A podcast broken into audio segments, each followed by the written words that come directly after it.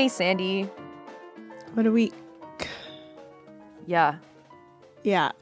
I am sitting here in Los Angeles where we have just received for the second night in a row a push notification to our phones, one of those emergency notifications that you get, you know, when someone's been abducted. This is the second night in a row that I've received one that there is a curfew. The curfew starts in uh, 15 minutes. It's 5:45 p.m. The curfew starts at 6 p.m. Oh my and God. We were, we were yeah, and we were given that notice um, with with 40 minutes 40 minutes to get home.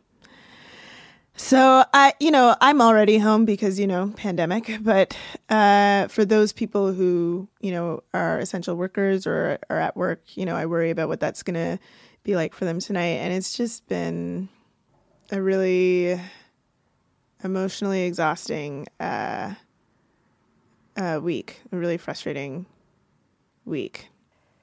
Yeah, of course. I mean, we are witnessing, uh, it feels like it's unprecedented state repression in the United States. I don't know if unprecedented is a fair word because obviously there's been lots and lots of state repression in the United States. The, the police in the United States have never hesitated to kill prominent activists or drop bombs on people's homes.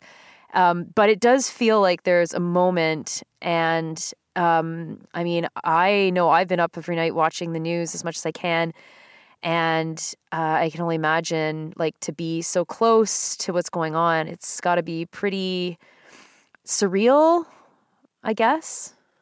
Yeah, it's pretty surreal. It's also kind of scary, and it feels. It, it's also very. Um, you know, I I worry about all of the the black folks who are out there protesting right now, and what that's going to mean uh, f- uh, for their health.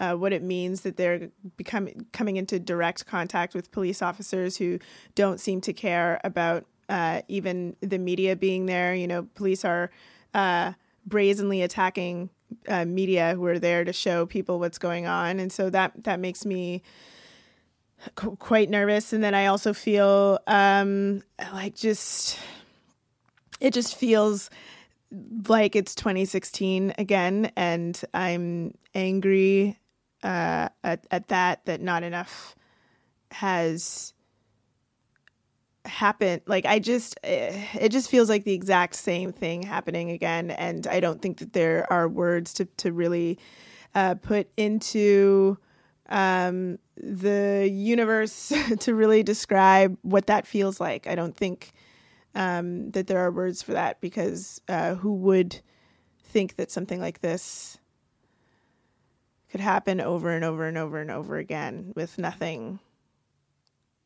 nothing being done to change it. It feels impossible. 2016 feels not that long ago, and it wasn't really that long ago, although so much has changed in Canada politically. And I remember like feeling like the actions that were taken by Black Lives Matter in 2016 had started to finally break into mainstream consciousness. Uh, language and vocabulary was changing.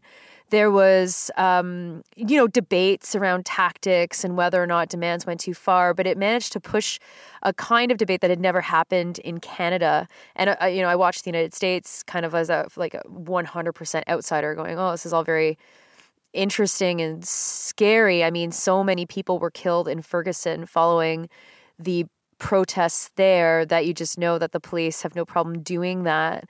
But it did feel like in Canada that there were some positive changes that seemingly, I don't know, were undone so quickly through just like neglect or ignoring any small progress that had been made at the provincial level and then at the federal level. I mean, the liberals are just so slippery that anything that they do is not going to be long standing or anything like that. But yeah, it's got to be pretty frustrating to see work that you that like good work that was done in 2016 not seemingly have much of an impact. What really did the federal government ever really do besides announce uh, $25 million, which is a pittance um, uh, in their budget uh, to go directly to black communities that they never spent. So, you know, it's just like here we are again. Yeah. Um, and uh, with Regis Korchinski Paquet, her mother, who was a witness to what happened, saying that her daughter's last words was "Help me, mom," you know, uh,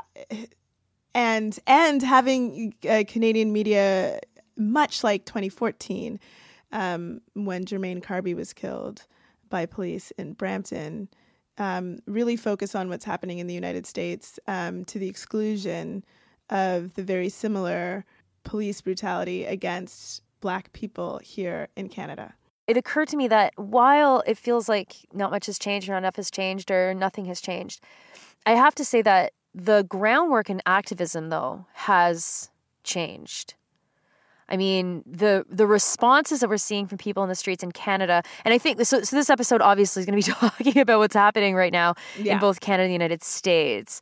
Um, and I'm I'm going to be probably talking more about Canada because my, my knowledge of the United States is just so abysmal that I just don't get that place at all. You're like the resident American on the show. I, I don't understand America either, so don't look to me.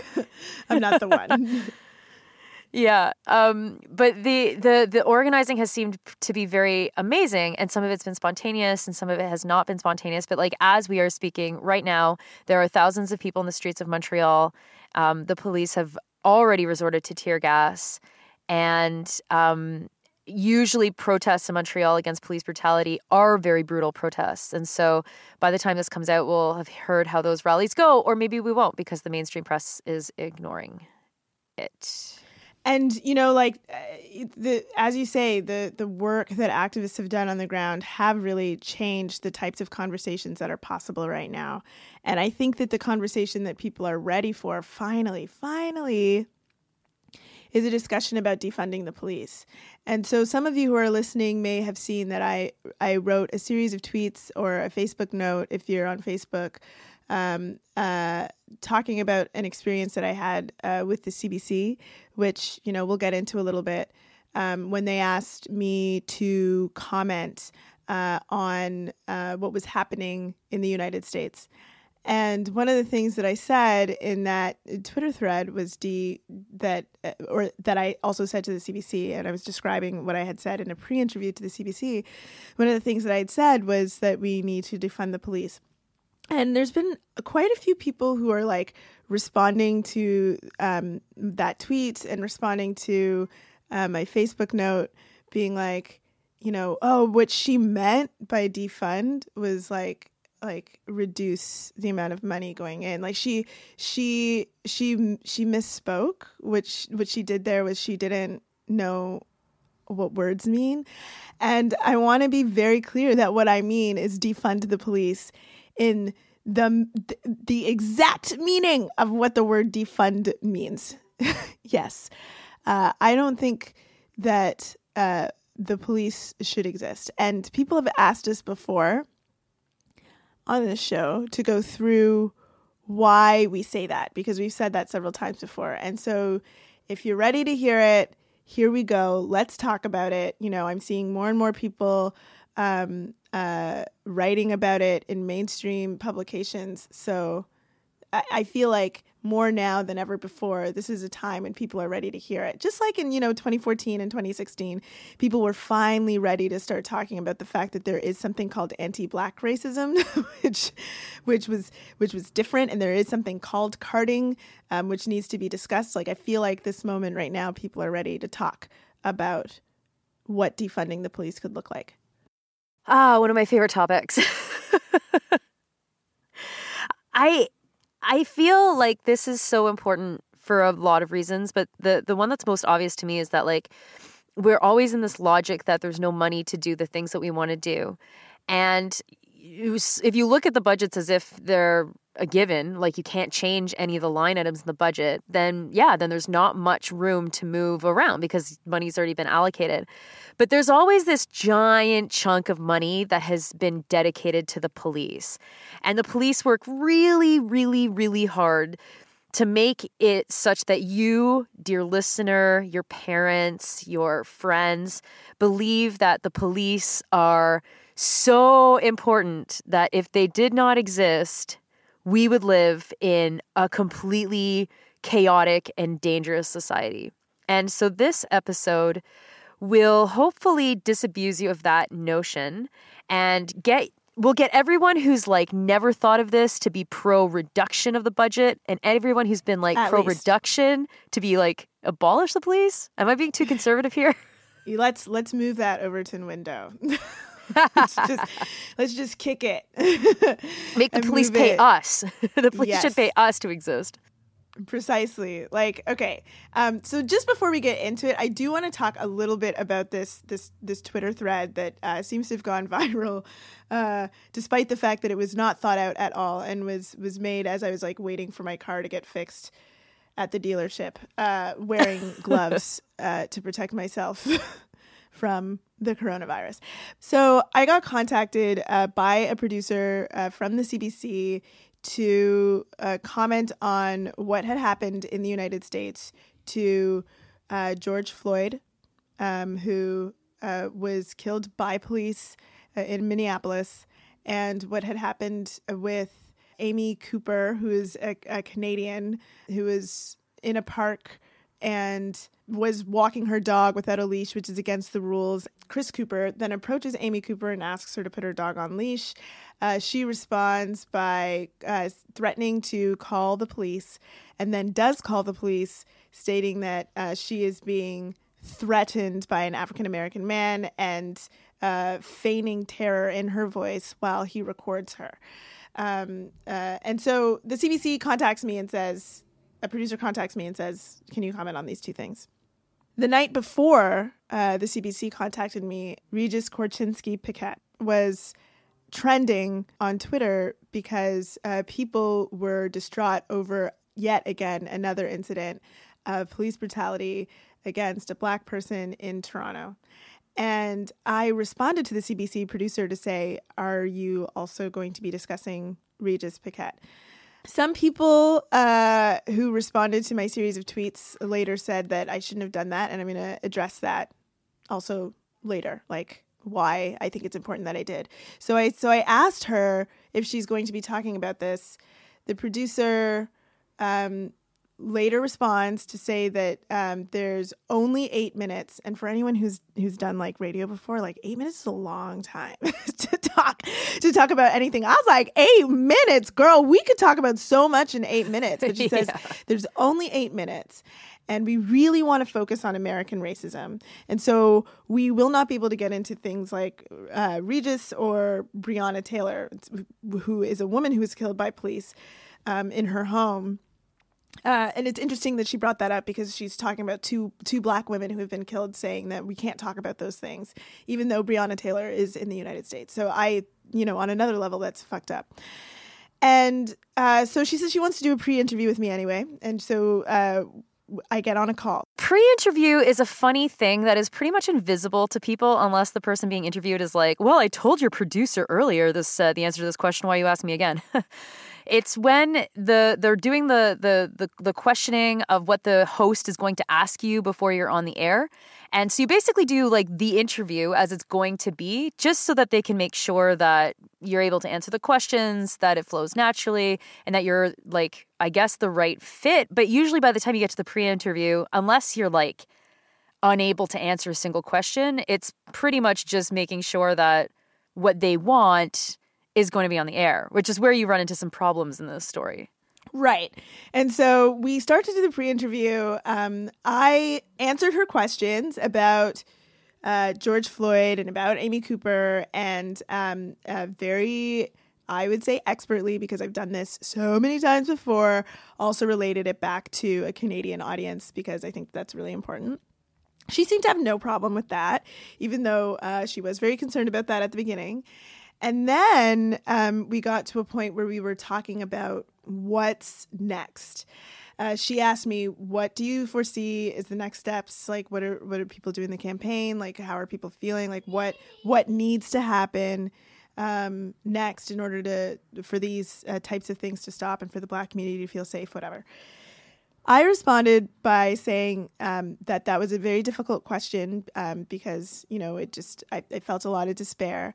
And then I said, but if people are truly serious about addressing this problem, now is the time to start talking about defunding the police. And I started to talk about how uh, when I'm mentioning defunding the police, uh, the the context in the city of Toronto as an example of how much funding goes to the police um, to the detriment of other programs. And I talked a little bit about uh, the the way that the police budget increases every year is always justified by saying you know we need to bring the crime rates down, but it, it never ha- like it, it, the the the um, the reason that they justify the increase is is never borne out uh, by the numbers that they always refer to.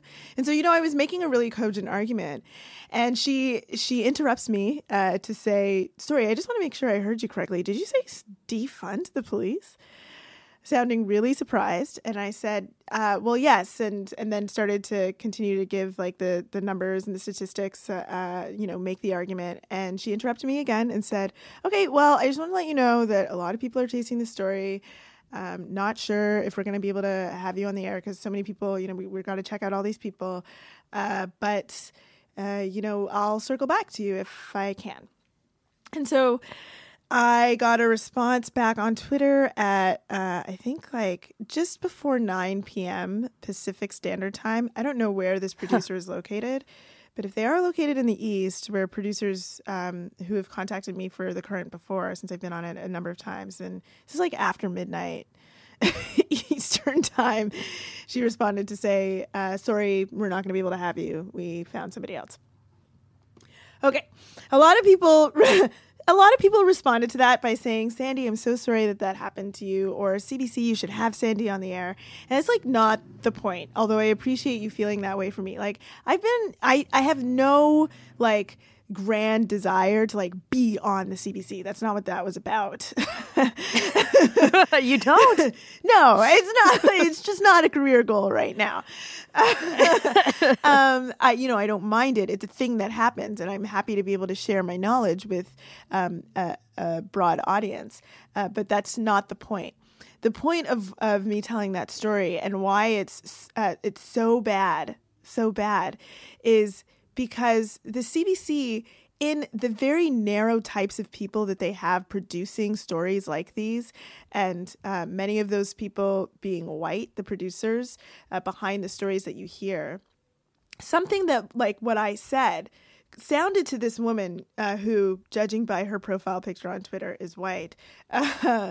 Uh, sounded to this woman as something incredulous that could not be discussed uh, on the radio, perhaps, and uh, that the issues that were in that were local and relevant to a Canadian audience also were were too uh, too I don't know what uh, the justification would be, but too something uh, to be discussed on the air at the current. And in fact, the, the conversation of defunding the police is an old one in the black community. It's an old one, I would imagine, in the indigenous community. And I imagine it's an old one in other communities that have uh, difficult interactions with the police all the time. But she wouldn't know that because the producing team isn't diverse enough or doesn't have enough people on it who come from communities like mine uh, to to know that that isn't that isn't a weird conversation for a whole host of Canadians, and in fact, this is the time to be having it. The point of my my tweets isn't to say uh, put me on the air. The point of my tweets is to say the CBC you are failing a whole host of people by refusing to have a diverse uh, crew of people who are on the production team deciding what is and is not news and what is and is not an appropriate analysis related to that news. The coverage that the CBC has had for the past three days on what's happening in the United States and what has happened in Canada has been really bad. Like I have been surprised, honestly. And I mean my my expectations are not that high, but I, I mean I heard that the the current that morning that you would have been on had they not gone with someone else they ended up interviewing someone who's a professor from the United States. And so his analysis was 100% American, right down to the fact that twice uh, Matt Galloway, who's the host of The Current, mentioned this woman in the United States uh, who called the police as being like a symbol of what's going on in the United States, neglecting twice to mention that she's Canadian, which is just so like intentionally ignoring the, those kinds of parallels and connections that we have as Canadians to the United States and how a lot of these issues are the exact same. They just manifest themselves a little bit differently in Canada. And this and the, the, the national public broadcaster, like it has been very um, frustrating and a little bit scary to see how willing they are to whitewash what's going on. Like this morning, all of the hourly news did not mention that there were thousands of people in Toronto uh, protesting the police handling of this case with Regis Korchinski Paquet. Oh my god. And they mentioned a few hundred marched in Halifax and Vancouver. And it's like, why are you missing Toronto? And so I put this out on Twitter, and someone's like, oh, it's the same thing in Vancouver. In Vancouver, they're, they're skipping over Toronto as well.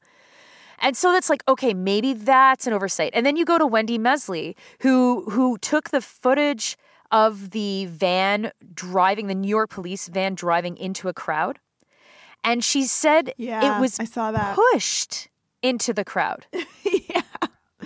Unfucking believable. Like they had aired that earlier and they had chopped the the tape up so that you actually couldn't see the egregious act taken by the person driving that, that vehicle. And CBC has since apologized. It has not been really seen by many people because the apology is like in a response to someone calling them out. But the I mean, this is a combination of, as you say, the lack of diversity within the, the ranks of people who are making the news. Uh, and because of that lack of diversity, I mean, the fewer and fewer people you have working at the CBC means that that, that lack of diversity is even more intense and even more exposed. And also, this desire to make sure that Canadians don't think that what's happening in the United States is what's happening in Canada or could happen in Canada or Yeah. our responses could be similar. Yeah. And the fact that the news media thinks that that, that is their role.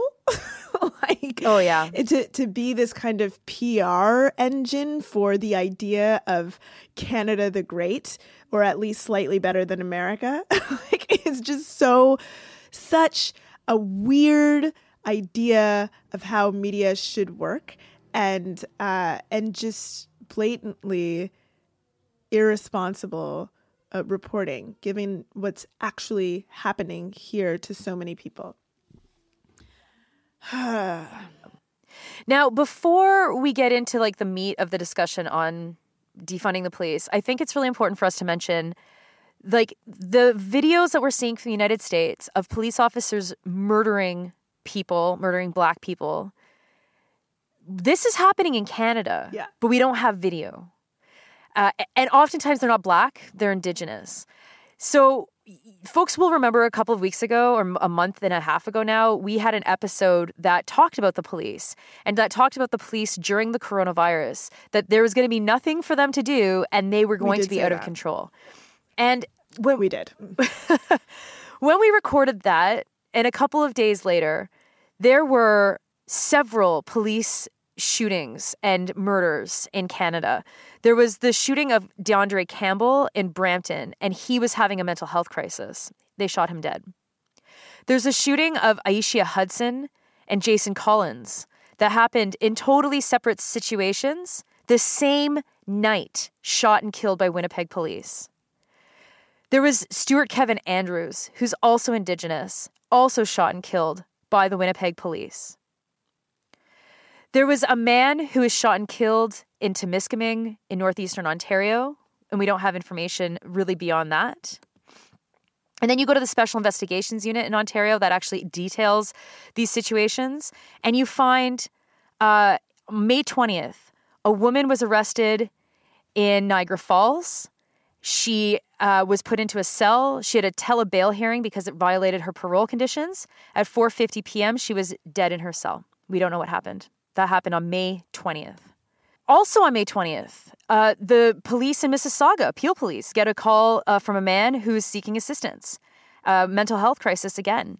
And as the men appro- as the cops approach the man uh, at his home, uh, he apparently shot himself in the head, and that's the story. And it's being investigated now by by the SIU.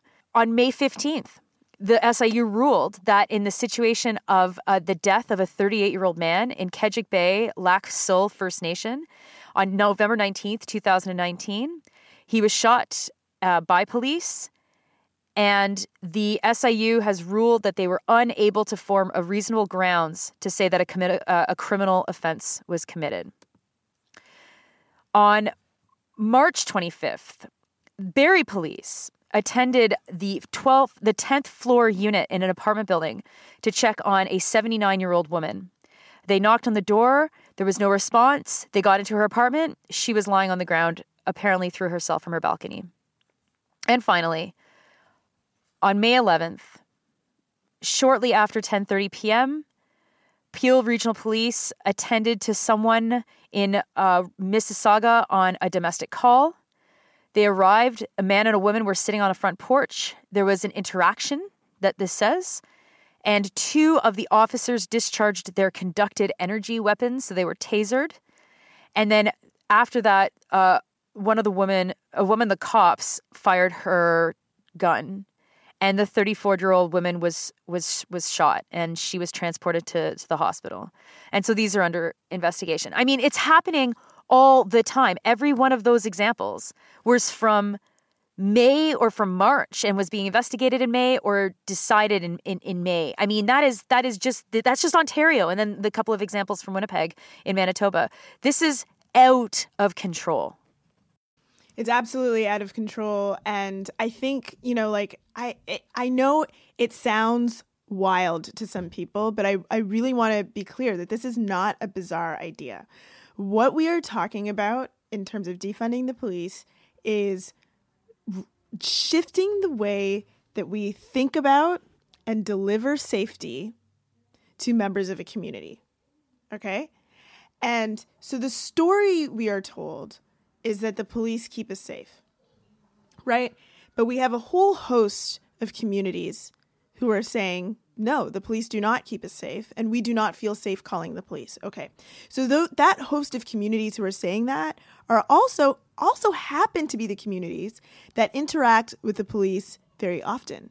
Black communities, people who are poor, indigenous communities, people with mental health issues. Okay, so they're saying, police, we interact with you guys all the time. You're not doing it for us. You do not make us feel safe. And then there's a host of people who feel safe because they have the ability to call 911, but don't actually ever interact with the police.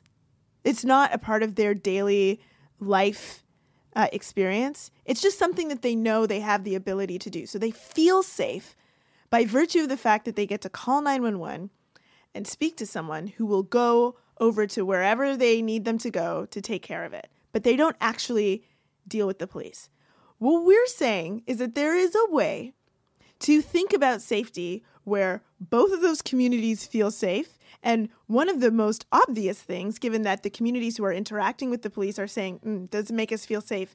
And the people who are not interacting with the police are saying, it makes me feel safe that I can call someone, is to just maybe not have the police do it. because uh, the only people who are having the, that experience consistently day in and day out are saying that it is it's not the way forward.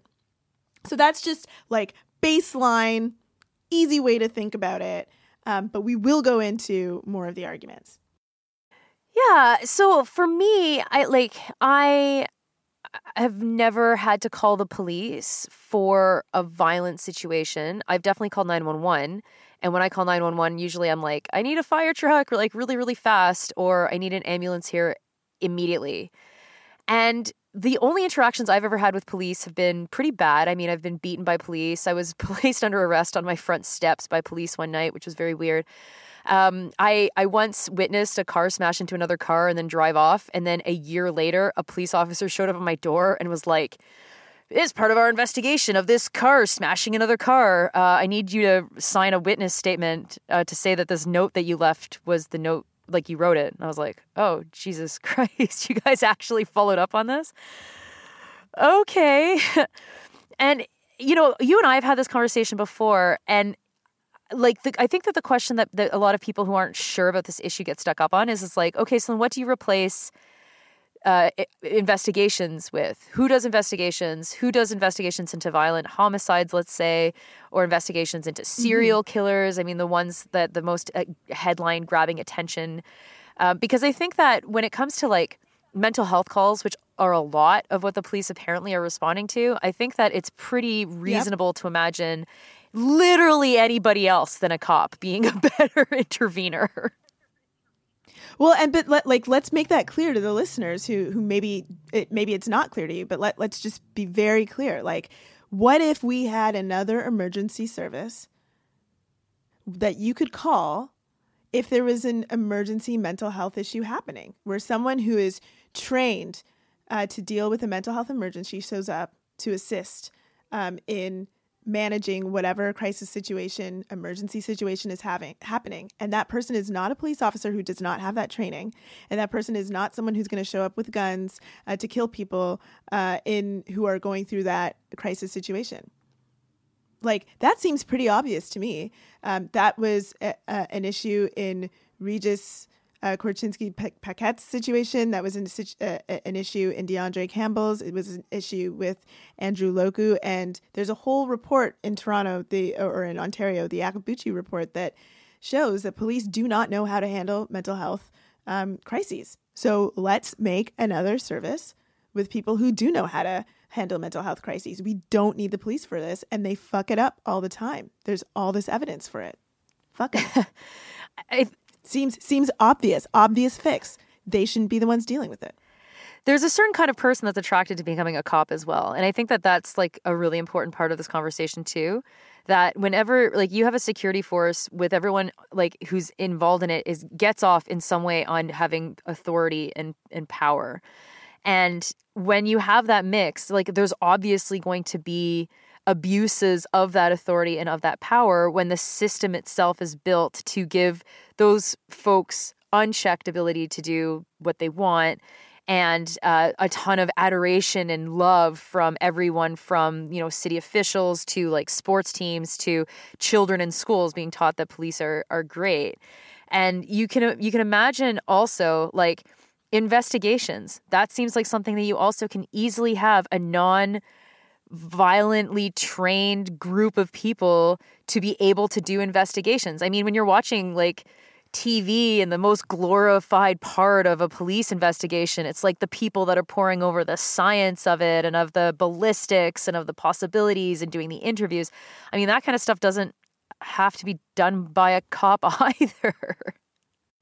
No, it really doesn't. In fact, it probably is better if it's done by people who are um, educated in a particular uh, subjects, subject matter, who are who are experts in either the science of it or the sociology of it or whatever. But it certainly doesn't need to be police. yeah, well, and often the police that are on those files are the ones who are trained in that. So it's like, okay, why don't we just take them out of the police academy then, and they can get to work earlier? I don't know. Mm-hmm. And then sometimes the police are, you know, trying to get help from people who are trained in that outside of the police, which is like just eliminate the middleman. Yeah. it's not have it be the police. Yeah. Um, the another way to think about uh, defunding the police is that like when we give more money to police, we we create criminalization. We don't necessarily address crime. We're creating crime why how does that work it's because the police you know uh, when they are looking for a crime they will find one. Like that you know the, the the idea if you give more money to this situation there there will be crimes. And a great example a great example is like um, what's happening with the ttc right? Um, they've ramped up their uh, the amount of uh, uh, special constables who are on the ttc um, to enforce um, fares. Uh, people enforce people, you know, uh, engaging in what they call fare evasion. So people who are not, who are not paying, uh, because uh, the TTC has become more automated, and so it is like easier to get on without paying now. I guess so. They have these um, uh, enforcement officers walking uh, through the TTC, checking to make sure that you have your credentials that prove that you've paid. Okay. So what if, and here's here's a you know and uh, and to be clear there have been incidents of police brutality coming out of fare officers checking uh, to make sure that people have paid uh, their their fare. What if wild idea, idea here wild okay? What if we did not spend money on these special constables and fare police officers? Instead just took a chunk just, just take a chunk out of the police budget, put it into the transit budget, make transit free. I guarantee you, we won't need fare officer for fare enforcement officers anymore. We can eliminate the the idea of this crime altogether. Just eliminate the criminalization element. If people were able to get on transit for free, and I mean, the people who are uh, evading fares, as someone who's done it before when I was quite poor, like they're poor. They just need to get somewhere, likely work, and don't have any other means of doing it. And it's like, you know, brutalizing these people, like it's just such a fucking backwards way to think about things. How about instead of putting money into criminalizing people who are doing that, take prioritize people being able to travel, make transit free, and you will no longer have a need for these fare enforcement officers on the TTC. Well, and you can extend that to everything. I mean, if you took the police budget, so in Toronto we're talking about billion dollars. In most uh, municipalities, that's a, it's a giant chunk of change. It's like you put some of that into the into the jobs that police do. Sorry, you just said a million dollars, but you meant a billion. So I actually like inhaled sure. something on a run tonight, and my I've had like my sinuses going crazy since. So I said a billion, but Okay. it sounds like a million Okay. because of my nose. Okay, got it. Got it. It's a billion. It's over a billion. It's 1.07 billion dollars this year. It's like when my high school math teacher used to call it Beth, honest to God. We were like, why does she call it that? she always did. Um, and so, you know, if you take the money out of that budget that would go into some of the jobs that you would have to have to create to fill in some of the the service gaps, you'd still be left with a lot of money. And so then you can start thinking about, okay, so how do you create arts programs for youth? How do you create more uh, mental health services for all people living within the city? Or how do you create more shelter space? Or how do you create more family shelter space? Or, I mean, the, the, the options are actually really limitless. And all of these things would go much further to reducing crime than the focus on criminalizing communities. I mean, I'm, I'm, I'm sure you saw this, but like this past weekend, cops are, are raiding people in Jane and Finch in Toronto.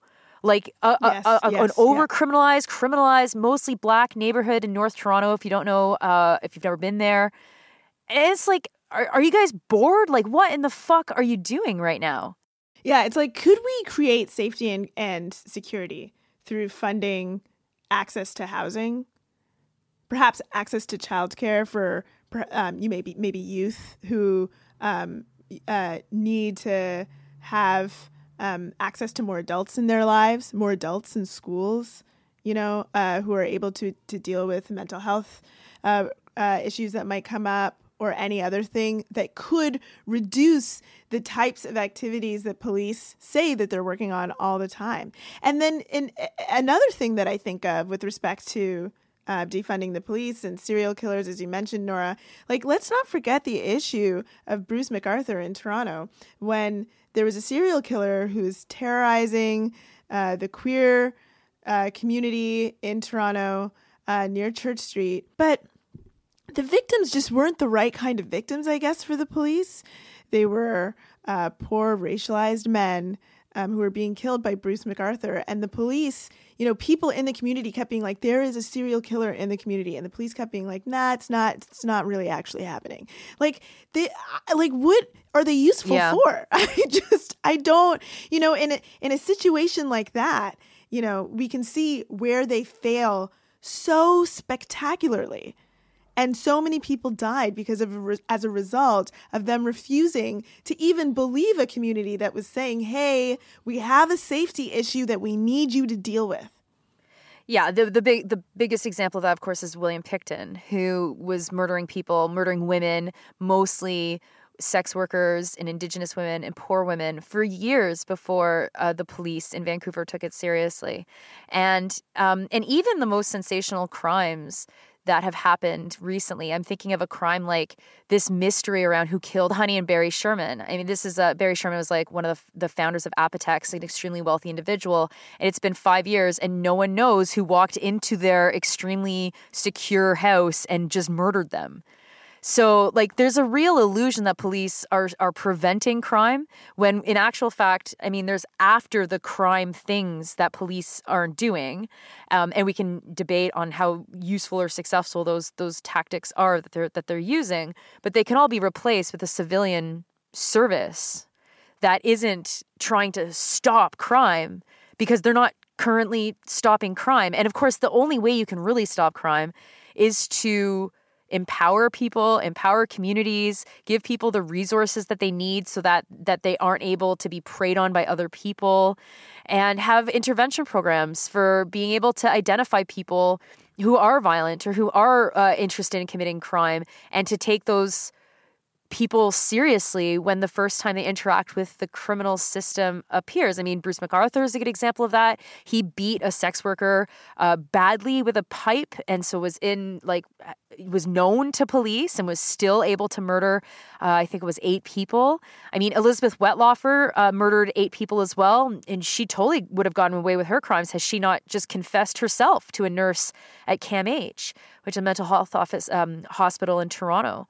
So we really have to get out of this mindset that the police are are doing uh, anything uh, good and and be very open. Uh, we white people listen to the stories of, of the communities who are policed the most, who have the most interaction with police, and and and to say to take the the stories seriously. I mean we don't need videos of a police officer literally murdering someone in front of our eyes to believe that this is happening. People have talked about this happening for a long time. It's well documented. Hell, like you can read the SIU's reports yourself and just be like, ah, that that story doesn't sound like it checks out.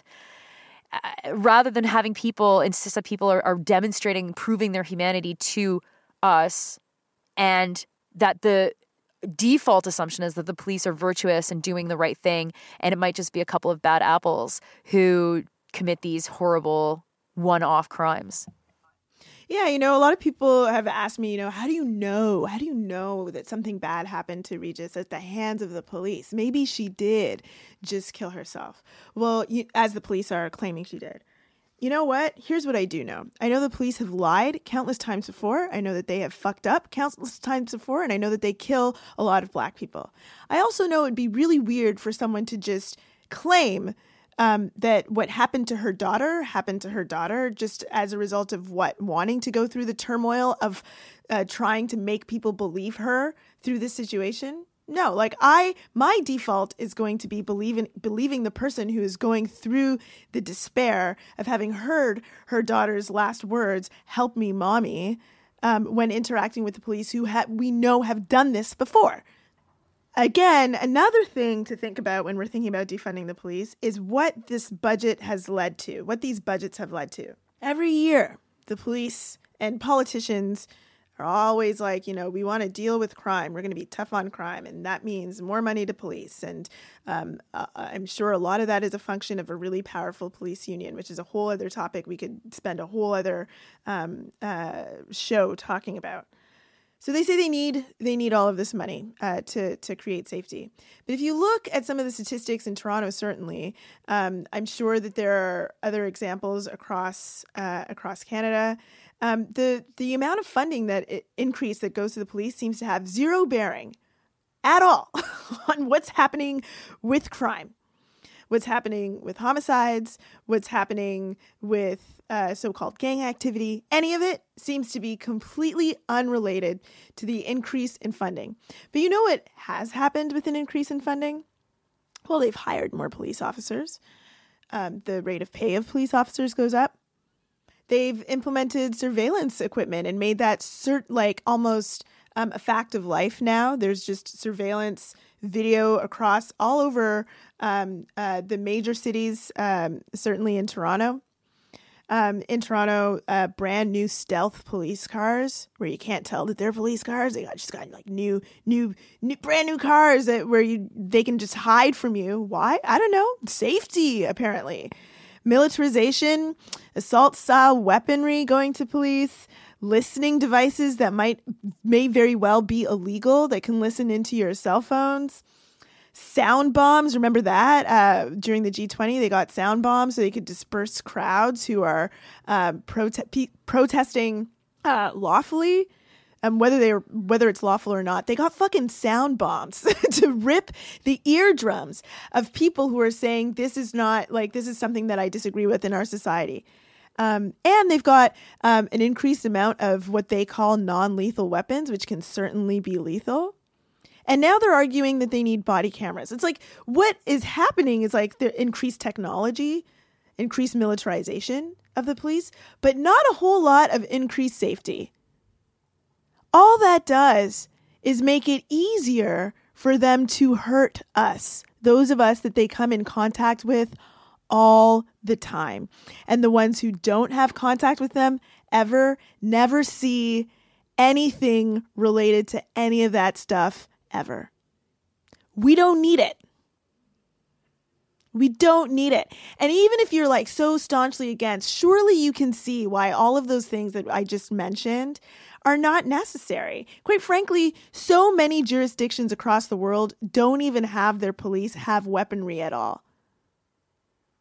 Start there. Like the UK, the police, frontline police officers are not armed with guns. They don't need them. They don't need them. No, over the past couple of days, a tweet or a couple of tweets referencing the same thing has come up over and over and over, which is that there was a situation in New York City where, where police wanted to demonstrate their utility. And so they went on strike to show that without policing, the city would descend into chaos and anarchy. And of course, crime went down. like, right? which isn't too surprising, but it's like, yeah, okay.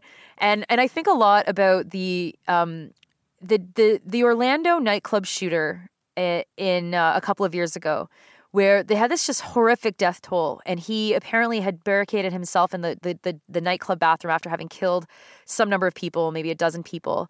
And to get him out of the bathroom the, the, the local police department had a tank and they drove a tank through the wall of where he was barricaded and then they killed him and this, this this news came after, so like there was a death toll associated with this mass shooting, and it was all associated with him. But after the news reports started to show that actually the police killed a lot of people when they busted through the side of the club and and got into this place where this guy was. And I think about that so much because it's like that was not really part of the news. The total death count was still attributed to the guy. Of course, you know, he, he was a mass murderer and, and, and, what he did was horrible. But the police also killed people in the process of trying to take this guy out. And it is just such a good example of like where where our priorities with policing are are so backwards. It's like, oh well, you know, they might, you know, they might crack a couple heads, but either they deserved it or it's a small price to pay for our freedom and our protection. And and you know, it's so easy to forget, I think, in Canada that police only existed to protect private property. Right? The the, Yeah, the tradition yeah. of The policing, origin is so important. yeah, the, the, the tradition of policing comes uh, from uh, capturing escaped slaves and making sure that slave owners were able to have access to people who, who ran away from their ownership and to protect private property. And you know, the the RCMP, the original version of the RCMP, the Northwest Mounted Police, their primary goal was literally genocide. Was literally to clear land in Canada of the people that had lived on that land for time immemorial and push them onto tiny tracts of land so that they could flood the, the, the prairies and parts of Ontario. And this happened earlier in Quebec with settlers from wherever, from white Europe, mostly England, uh, but also the Ukraine and, and Eastern Europe. And that foundation of policing is still so much a part of what they do and why they exist. And if we don't say that, if the CBC is afraid to investigate that, or if that's not underpinning the way that we are talking about police, then it might be possible to say, yeah, police protect people. Like you can call 911 if your car is broken into and you'll get all your CDs back. But like everyone knows that's not how it works. Um, that that the th- this idea that private property needs to be protected at all costs. This is what we're seeing in the United States. This is the clash of the liberal state where private property is the most important thing. And so the pictures of a building that is on fire or a building with windows smashed, like a Target where people are just taking Target stuff and then actually distributing it among people for free, which is actually amazing and that rules that becomes like the biggest crime. And then the police are protecting those buildings. That is literally what they exist to do. And so we cannot forget that that what we're seeing in the United States that we're seeing in Canada, these are not accidents, that these are built by design into the processes and structures of policing in North America.